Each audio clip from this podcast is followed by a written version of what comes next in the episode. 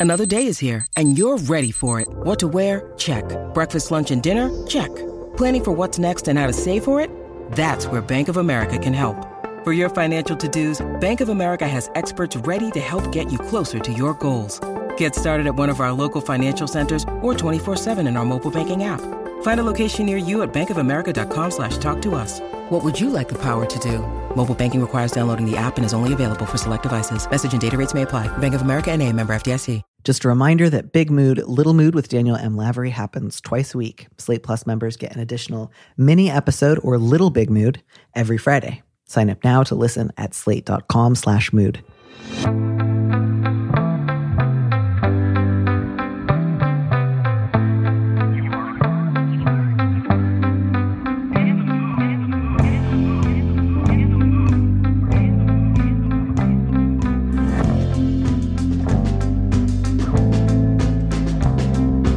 Hello and welcome back to Big Mood, Little Mood. I am your host, Danny Lavery, and with me in the studio this week is Daniel Shannon, a senior software engineer and technical lead at Vox Media, where he works on digital editorial content, and a serial founder of defunct queer literary magazines. He once saw Julia Stiles eating alone in a bar and hopes she's doing all right. Daniel, I am so, so, so glad that you are here. The two Daniels uh, reunited professionally at last. I'm delighted to be here. I feel like there's either going to be a competitive thing or sort of like a dual tap dancing thing. Maybe both. Dual dual tap dancing. I'm never competitive Perfect. with you. I, you know, my whole career has been hoping to eventually get to start one of those defunct queer literary magazines with you. So, And I think my whole career has been chasing you down to participate in them. So you know, perhaps the problem is is is with us then if if neither of us has been able to make this one happen. But I do want you and all of our listeners to know that I will be recording my end from a friend of a friend's apartment where there is a copy of Country Living magazine that asks the question who is the most beloved parson in Britain? And that is going to be the spirit that informs all of my advice today.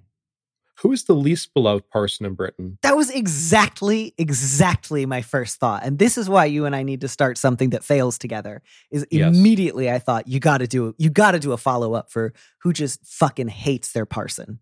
What Yeah. little cute parish full of, you know, strawberry faced kids is just like, we hate this guy. He he's awful. And I'm just gonna take a wild guess and say it's at Bromley on Sea, which I don't know if that's a real village, but it sounds plausible. I am very excited to have you on the show today, in part because I think that you are correct about everything, um, but also because there's a question of the type that I don't often get, which is from somebody who's like mourning the loss of like a bitchy friendship. Um, and uh, feels sort of corralled into into niceness, and that feels like something that you and I are going to have a really lovely time um, thinking about and pondering. So um, that's something that's very much on my heart for today's show. Do you have any goals, any hopes, any expectations? Of the show today, I hope we can uh, restore bitchiness to all these relationships and sort of the joy of poorly thought through cruelty, uh, the fun of you know the fun of a cat and mouse of playfulness with the people you love. We're we're just going to bring "Who's Afraid of Virginia Woolf" energy to everybody. Is is the goal for today? Is what I'm I'm taking away from this. Absolutely, wolves all wolves us all. Wolves everywhere.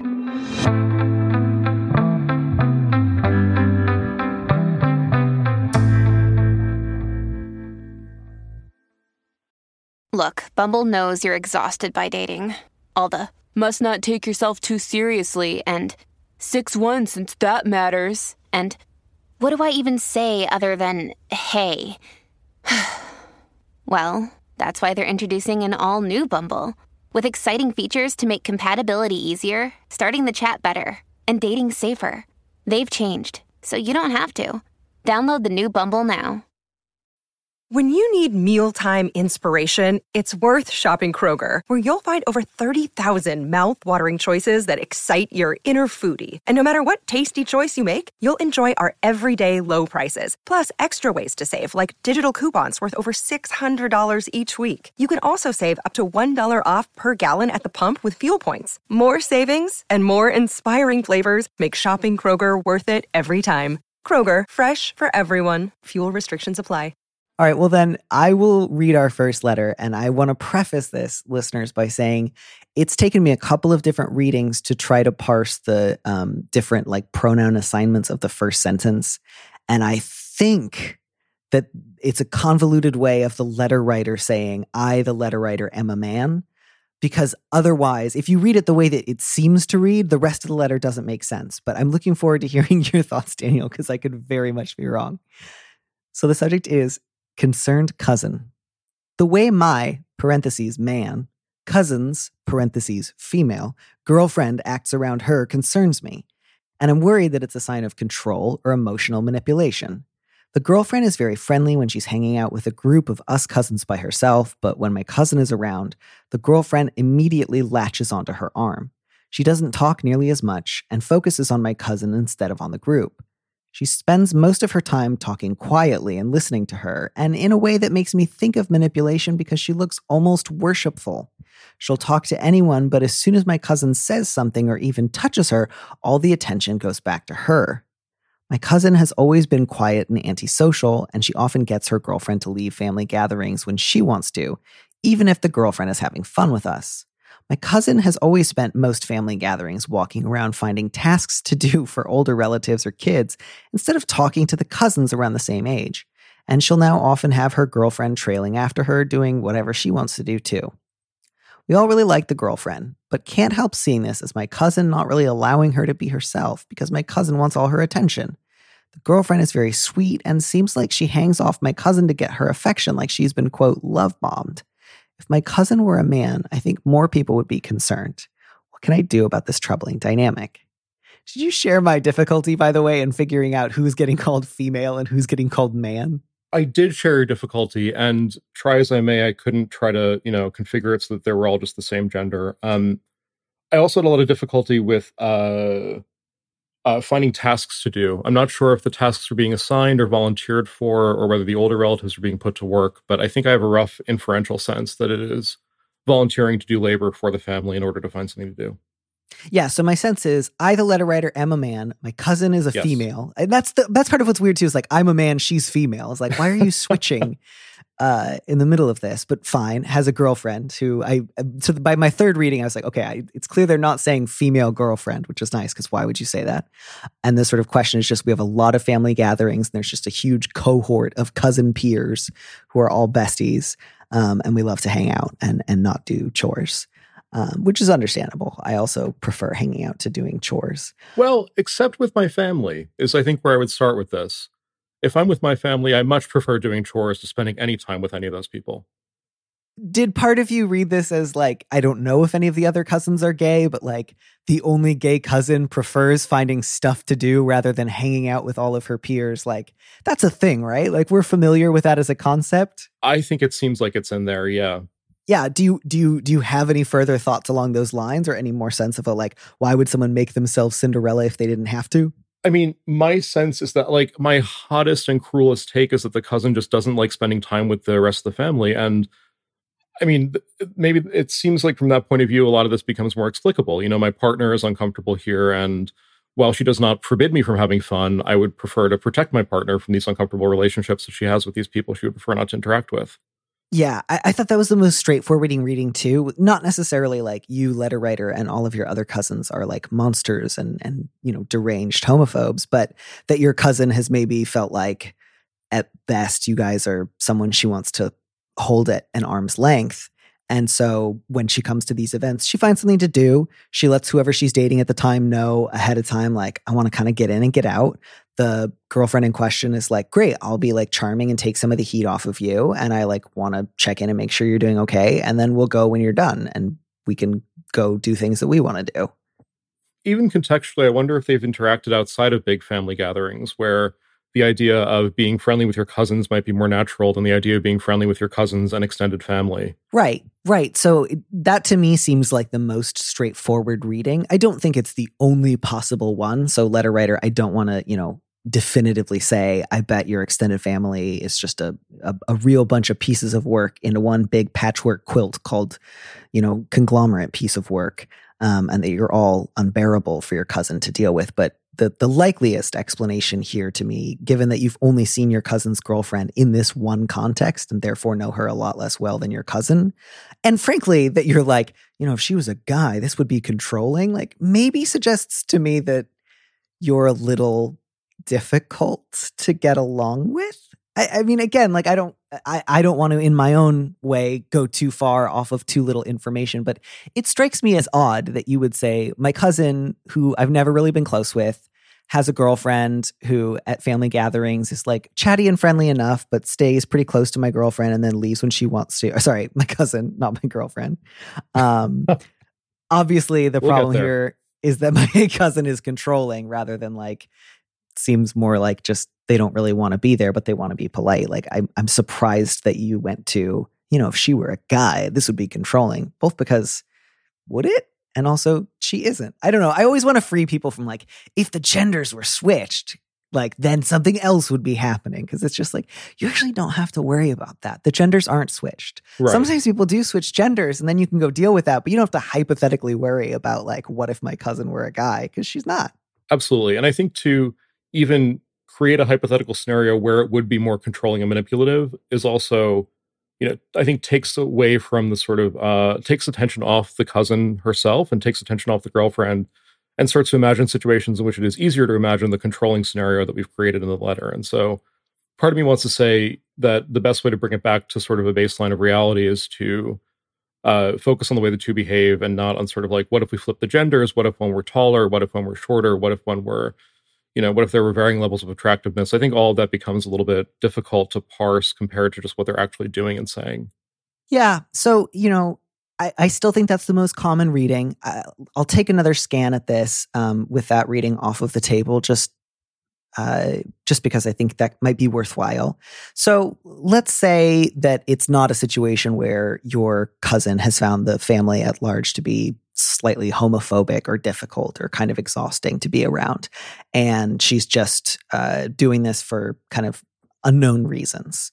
Um, is your goal here to get to know your cousin a little better? Is your goal here to spend more time with your cousin's girlfriend and get to welcome her to the family? Is your goal here to like do a safety check? Because nothing you've described here, I think, rises to the level of like something's wrong or this girl seems to be in trouble or she doesn't seem to have like license to do the things that she wants in their relationship. So I think you can take that off the table. You do not need to worry that this woman is in danger based on what you've told us here.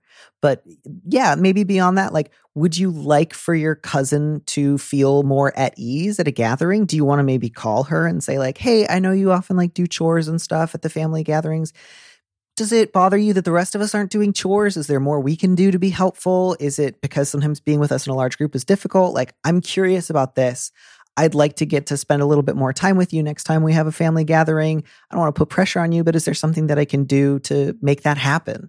That strikes me as a fairly okay thing to say. And even if her answer is just like, oh, thanks, no, I just like to do dishes, uh, you know, then you kind of leave it at that. But I, I, I wouldn't imagine that she would find the, that sort of question framed in such a way like invasive or frustrating. Does that strike you as as a possible question? Like if you heard a question like that from someone, would you feel sort of itchy and like, leave me alone? I just want to do my dishes and go home?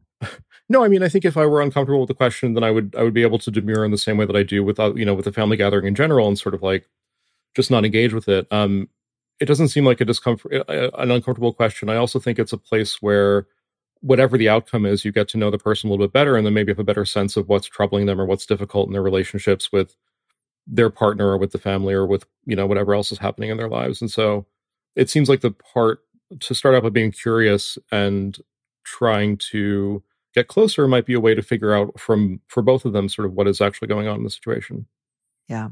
I think my sort of last question here before we try to move on is do you have a sense of the way that love bombing is being used here and and why you think that that's the word that came up and whether or not you think it's useful or relevant?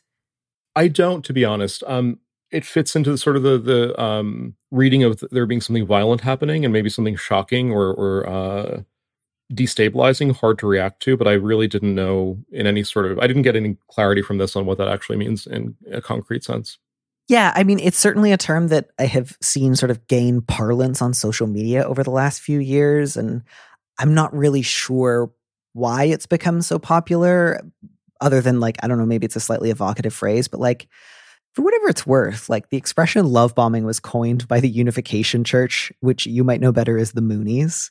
Um, it was also used by members of the Family International. So it, it has like a pretty specific origin point from like 60s and 70s era cults looking to draw members in who would like actually sign over like their property and their money. Um, so that's not to say that like meanings can't change over time, but you know, it's specifically like a group of people in a cult overwhelming a single target individual with affirmation and affection and possibly gifts and a sense of shared identity in order to get them to join a cult and you know eventually has in some ways been picked up to talk about like abusive cycles in relationships which you know that is is a is a type of of concept drift that I think I could generally get behind but the way that it's being used here to describe this woman I've met a few times is friendly enough at family gatherings, but then when her girlfriend, my cousin, drifts over, she hangs onto her arm and talks more to her. That feels just so far distant from any kind of definition of love bombing that makes sense to me that it just feels odd that you would use it here. I don't think that it strengthens any kind of argument you're trying to be making. And if anything, it makes me question this letter writer's judgment. I think that sounds fair. I think it is another place where it's creating distance between the person writing the letter and the actual two people about whom they're concerned. And I think that's always going to lead to something that is more sort of uh, hypothetical and, and uh, fantastic and somehow more violent than it actually has to be in reality. Yeah, if you were noticing that your cousin were like speaking incredibly harshly to her whenever she like made a small error um, or right. was like dragging her away when she was like really, really just like, please, can we just stay for a few more minutes or like hiding her keys or something. Uh, then I, I could maybe understand this level of concern, but just the kind of shift from like friendly when we talk to her and then more dialed into and focused on her girlfriend when her girlfriend shows up plus given this context where it doesn't sound like your cousin has felt very welcome within your extended family over the years and the fact that your response to that is like further suspicion and like hostility right. like to me that speaks to i think there's a reason why this cousin of yours has always felt uncomfortable and again that doesn't mean that you letter writer are like an absolute jerk i get that sometimes somebody who's long felt uncomfortable with a group can start to feel like a problem to the group because it's just like I like us, we're nice to each other. Why are you always the outsider? Why are you always causing trouble? Um, and I think it would I don't know maybe be useful to try to like reconsider uh, the way that you view your cousin. But even if you don't, no one seems to be in danger here based on what you've described. If you would like to reach out to your cousin a little bit more, great. If not, you know, I, don't I don't really know what you want here. Like, do you want to be like good friends with the girlfriend and be getting coffee together regularly? Is it that you want her to like not talk to her girlfriend very much at parties? Like it just sort of feels like this makes me feel uncomfortable. I don't really know why. I want to stop it. And I don't think you can do. I think if we were to locate the part of this where there is something overwhelming happening, it's more with the family and with the letter writer than it is with the girlfriend and the cousin this notion of love bombing being sort of overweening and it's and it's you know uh, a taking away of choice. Yeah, and there's just like always been quiet and antisocial, and it's just like now she still is. Any thoughts about that one? Like any reason that might be? Like right. any like sometimes gay people don't get along great with their families for a reason, and I don't want to just assume that's the only thing going on, but there seems no curiosity on the letter writer's part. So yeah, sure. the, you know, the good news is I don't think this dynamic is troubling. Um, and it's a place to ask questions and maybe get closer around that. Yeah, yeah, but if you're not prepared to ask like genuinely open ended, non pressureful questions, err on the side of not saying anything at all.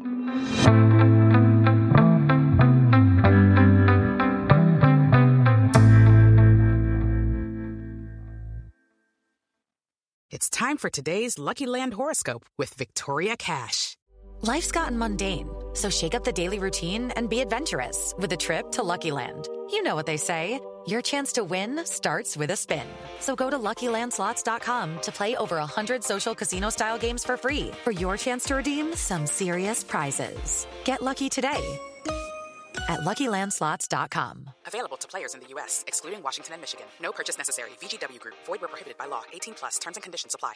And with that, love disrespectfully. I have a friend, Liz, who doesn't have many other friends. We only have a few longtime mutual pals in common, but they don't really seek Liz out anymore, and they only interact with her when I schedule a group event for everyone. I text with Liz every day, and I try to make plans with her at least once a week since I know she's lonely and dealing with some mental health issues, which I share. I have strong caretaker instincts, and I feel like she's one of my responsibilities. I love Liz, and we've been close for over a decade, but I don't think I respect her. It can be frustrating to hear about her life. She's unemployed and not a hard worker. She uses depression and anxiety as a reason to avoid job hunting, lives in a pricey apartment that's straining her parents' retirement income, and generally allows herself more leeway to lean on her safety net than other people I know. But I want to be sympathetic to her emotional needs too. I vent to our mutual friends about her shortcomings and then feel guilty about it the next time she opens up about how she's struggling. Am I a bad friend?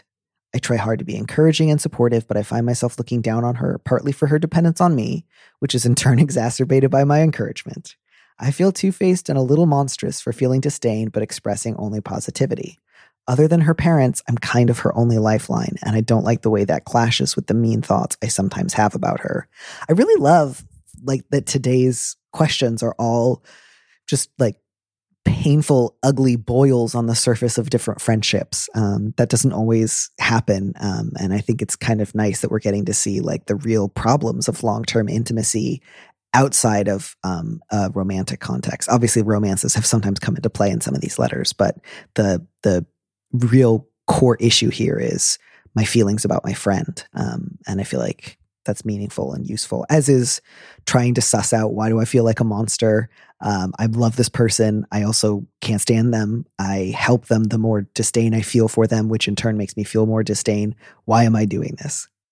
You know, certainly as my first point of advice, I would, you know, affirm, yes, letter writer, you say like, should I stop doing this? Should I stop, uh, you know, complaining about Liz to our mutual friends? Is that not a good thing? You know, yeah, I think that that's uh, not sustainable. Um, if only because that will eventually get back to Liz um, in one form or another um, and also because it might potentially uh, harm those friendships. Because um, you say you sometimes also schedule group events, and I think if you are sometimes, you know, calling up your friend Sharon and saying, I hate Liz. Liz is driving me crazy. Liz is the worst.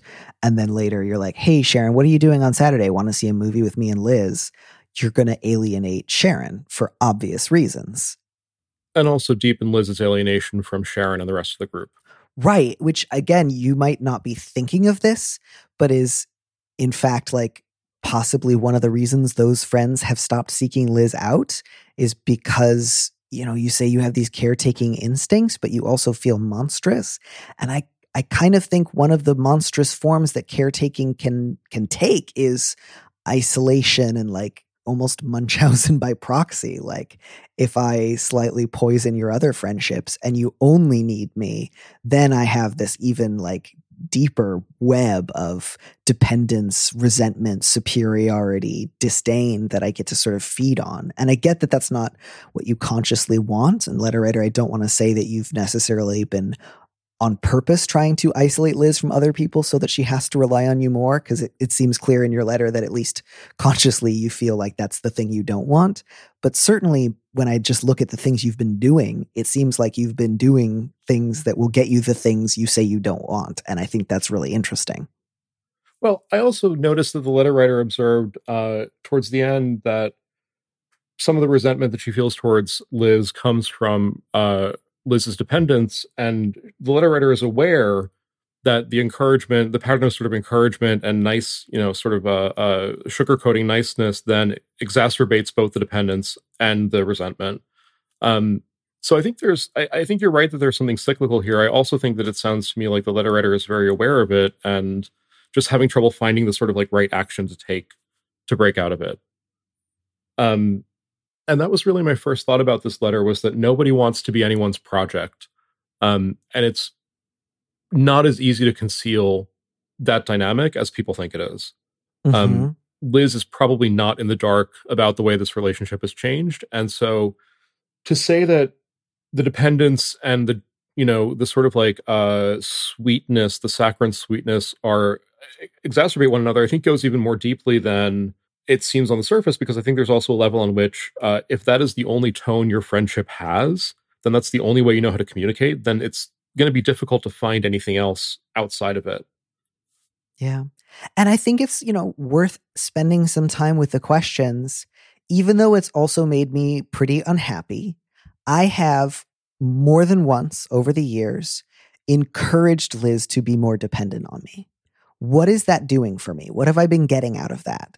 And that, that doesn't mean that you have to like develop a mathematical proof that explains why you secretly want things that you say cause you distress.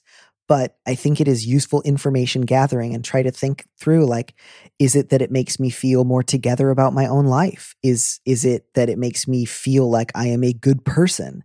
Um, do I feel like well I had a rough week but at least I feel that like I'm a better person than Liz so I can rest easier tonight? Like I don't know what aspects of your own self image or your own emotional stability you have grown to depend upon feeling in control of or better than Liz about. But that seems like worthwhile areas of investigation probably with a therapist you know me i always i always think when you kind of catch yourself realizing oh i've been doing something that leads to results that i think i don't like but i do it a lot so why why is that happening i think that's usually a good opportunity to speak with a therapist. And then I think with your mutual friends, the ones that you have been complaining about with Liz, the best way to make sure you don't keep doing that is to tell them that you want to stop and to apologize.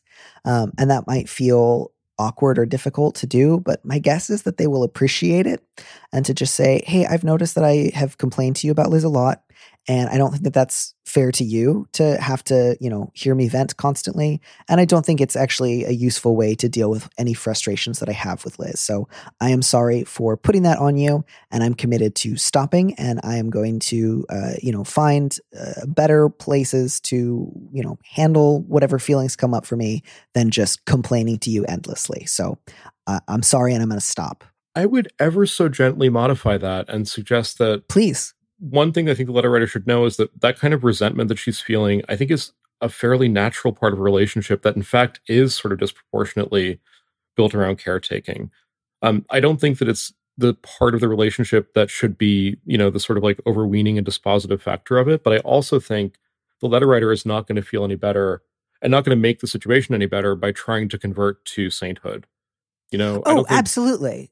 No, I, I I don't mean that they should then just like go back to their relationship with Liz as it is. I, I think frankly they should probably be wrapping it up. But I, I think that bitching about Liz to these mutual friends and then encouraging Liz to depend on her is yes. is needs to stop. And one of the ways to start is by telling the friends, I'm not going to keep doing this. But no, absolutely not. It's not like keep doing all of this, but stop complaining. That would be nightmarish. That would result in you maybe murdering Liz. Don't do that. Even in the letter writer's own mind, as she's trying to think about either ending this relationship with Liz or repairing this relationship with Liz and her other friends, um, I would just caution her, uh, caution the letter writer to think about a bar for how she manages that that is lower than like I, I apologize for doing this and will not do it again. Um, which I don't think is precisely what you're suggesting, Danny, but I also think is a sort of another I think that's the other trap that one can fall into. One is just total contempt, and one is uh, total sainthood, which is in fact contempt through a glass darkly. Right. And I would never suggest to someone, you know, who was writing in and said, like, you know, every once in a while I'm frustrated with a friend and I talk about it to somebody else for a bit. Like, you know, my goal is not never ever vent um, or never ever say something, you know, mildly snide. Um, but this dynamic feels so intense and ongoing yeah. um, that it feels way outside of the realm of of sort of like bog standard or garden variety friendship conflict. Right. Um, you know, to me, the key here is like I want to be sympathetic to Liz's emotional needs. Sure, but you're not. Like Th- sure. th- this is a situation where you, I think, are letting what you would like to be reality get in the way of reality. Like, it would be Mhm. great if you were capable of being a really good friend to Liz. It would be great if wanting to be a friend to Liz meant you were, but you are not capable of it. You have a decade's worth of evidence that you are not. Um, and I don't think that's going to change. I don't think that's going to change even if you try really, really hard or feel really, really bad about yourself. I think you have successfully run this experiment. You have gotten as much information as you need. And the answer is no, I'm not a good friend to Liz. Um, I don't think you should be unloading all this onto her because I think it would cause her a lot of unnecessary pain. But, you know, I think you need to stop encouraging her to be dependent on you. It doesn't sound to me like she ever wrote to you and said, please be my caretaker. Um, so I think you need to like quietly resign from that job she never actually handed you. So the texting every day getting together at least once a week, I think you need to scale it way back. And that might mean having a conversation with Liz. And I realize that that might feel really daunting or upsetting because you have avoided direct conversations with Liz at all costs. Um, but you're going to need to be able to say to her, I got to scale back. And if that upsets her, you say, I'm sorry, but that's what I need because that is so much kinder to her than, yes, tell me what's upsetting you so that I can go like talk shit about how stupid that is. Like that's a really fucked up dynamic. Um, and it would be much better to have a little honest, like decrease in frequent texting than to just like, what's the other alternative? Keep it up forever? You can't keep this up forever. You'll snap. I think that sounds right. I do think that you're the most important part of that to me is having some kind of explicit conversation about it. That I think to your point is not, you know, I resent you constantly and can't do this anymore, but is maybe brings in some of what Danny was asking about, you know, what is your need here? What do you think you want for Liz here? And like just makes it explicit because clearly so much of this is not even spoken about that I think it would be healthy to, not healthy, that's a horrible word. I think it would be good. I think you would both feel better. Um, unhealthy or healthy, you both feel very good to sort of know what the terms were explicitly, know what know what kind of relationship you have up up front and clearly. Yeah, yeah, and I mean, you know, I, I understand that you don't want to be her only lifeline, but you're not a good lifeline for her. I mean, you're better than like a, a murderer, but you know, you don't actually respect her. You don't actually like her. You are not discharging whatever responsibilities you've assigned yourself here healthily and sanely and well. And so this idea that you have right now is like, well, but if I back off, or if I'm even like lightly and kindly honest with her about not wanting to be as close as we have been, then she won't have the all important lifeline of me. And I think that that, you know, again, like just line that up next to reality and say like do i think that someone who does the things that i do is actually a good lifeline and that's not like me asking you to say out loud i admit i'm truly a fundamentally bad person um, but you have not been a good friend to Liz. And I, I want to resist making you feel better about the part of yourself that's like, I'm afraid I'm a monster. Because I feel like what you're consciously or unconsciously hoping for in that moment is reassurance of like, no, you're just in a really difficult situation. No, Liz really just is that difficult to empathize with.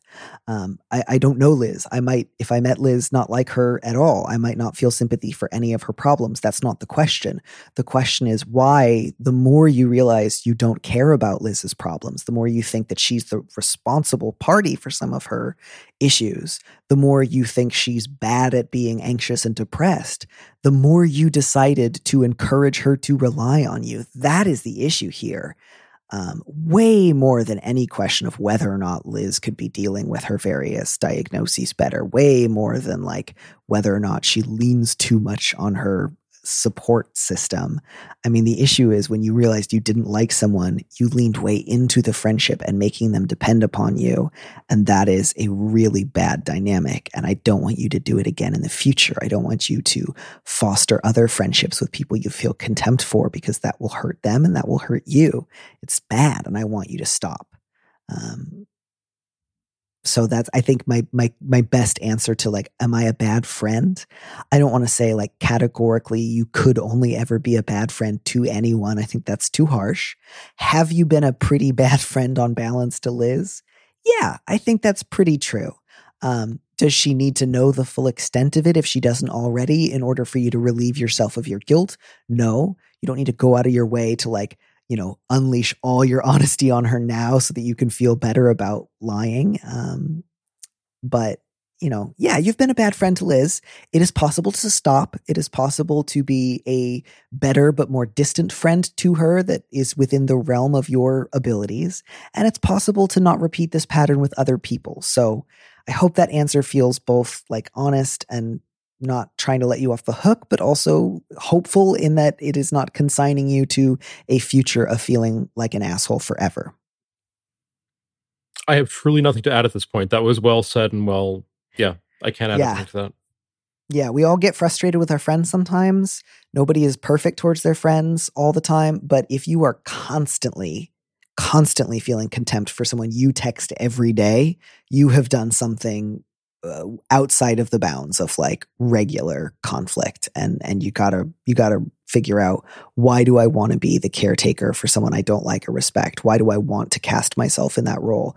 What does that say about how I see my own worth, the worth of others? Um, what intimacy like how does that enable me to control the flow of intimacy? How does that protect me from having to be vulnerable in a situation that i wouldn't be comfortable in et cetera et cetera? Talk that over with your therapist. Um, i don't want to like give you a bunch of possible explanations just because uh, at that point i would be inventing a version of you that i think is real. But um whew, i don't know it's really interesting. It's, it's interesting to think about different forms of monstrousness or resentment or rage that one can take towards a non-romantic partner. I think that's um, interesting fodder. Not that either of us would know. Neither of us have ever behaved or thought anything monstrous. I think my, my the thing I keep coming back to with a lot of these letters is um, that it's important to make space for monstrousness. That monstrousness is on some level only human, um, and I think maybe the the thing that you know gets love disrespectfully into trouble as you're observing, is the wish to be so much not a monster and so disavow the monstrous parts of themselves that uh, it becomes a sort of like uh, tortured cyclical relationship. Um, yes. But I think, I, I don't know, I think violence is a sort of natural part of the way that we interact with one another. But I am in therapy with a Freudian, so like it's hard to say anything else. Understandable. Yeah. And I, I think I, I, very much share that sentiment. It is not that we should be shocked or horrified to find evidence of monstrousness in ourselves. Um, but it is often, in fact, the very like inability to acknowledge for even a second the possibility of monstrousness that leads to greater and greater monstrousness. So the goal is not never think badly of someone else, but say something nice.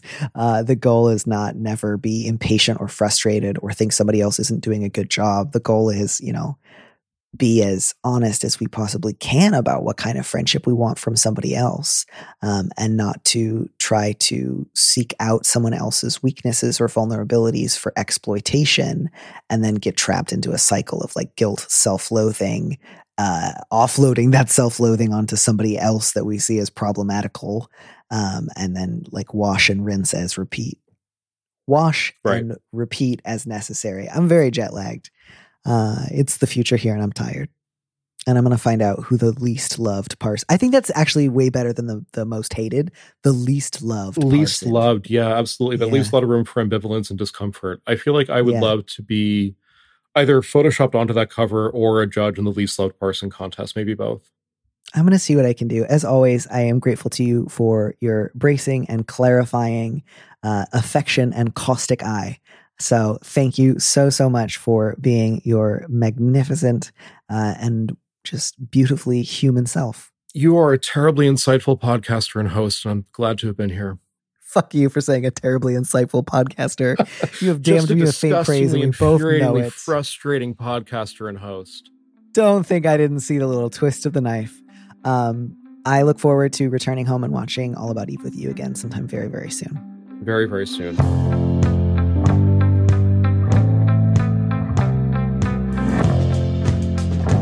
Thank you for joining us on Big Mood, Little Mood with me, Danny Lavery. Our producer is Phil Surkis, who also composed our theme music. Don't miss an episode of the show. Head to slate.com slash mood to sign up to subscribe or hit the subscribe button on whatever platform you're using right now. Thanks.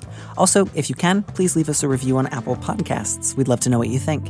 If you want more Big Mood, Little Mood, you should join Slate Plus, Slate's membership program. Members get an extra episode of Big Mood, Little Mood every Friday, and you'll get to hear more advice and conversations with a guest. And as a Slate Plus member, you'll also be supporting the show. Go to slate.com forward slash mood plus to sign up. It's just $1 for your first month. If you'd like me to read your letter on the show, maybe you need a little advice, maybe some big advice, head to slate.com slash mood to find our Big Mood, Little Mood listener question form, or find a link in the description on the platform you're using right now. Thanks for listening.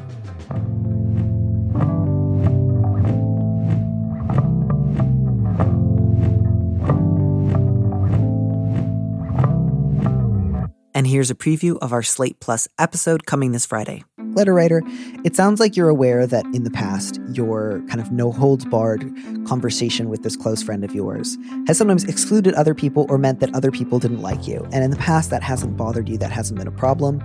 But it also sounds like you've at least been aware on some level that this isn't the kind of speech you you share with everyone. You're not like this at work. You're not like this maybe with everybody that you date. You're not like this with people on the subway or some of your, I don't know, older relatives. So I, I think you do know on some level that this is like a level of maximal honesty and often like maximal rudeness that you and your friend have shared and earned with one another. So I think it's probably at least fair to say like it shouldn't be a way of engaging with other people that you bring out the first time you meet them. And, you know, if you're just like, absolutely not, that is what I want to do my whole life. And if people don't like it, that is my way of screening for them. You can. I think, you know, the downsides to that one are fairly obvious and it will include losing a lot of different friendships. But if that's not the case and you are willing to make some tweaks, I think you can say, my first mistake was I went like right away into fully intense that mode the first time I met my friend's new girlfriend. To listen to the rest of that conversation, join Slate Plus now at slate.com forward slash mood. With LuckyLand Slots, you can get lucky just about anywhere. Dearly beloved, we are gathered here today to. Has anyone seen the bride and groom? Sorry, sorry, we're here. We were getting lucky in the limo and we lost track of time. No, Lucky Land Casino, with cash prizes that add up quicker than a guest registry. In that case, I pronounce you lucky. Play for free at LuckyLandSlots.com. Daily bonuses are waiting. No purchase necessary. Void where prohibited by law. 18 plus. Terms and conditions apply. See website for details.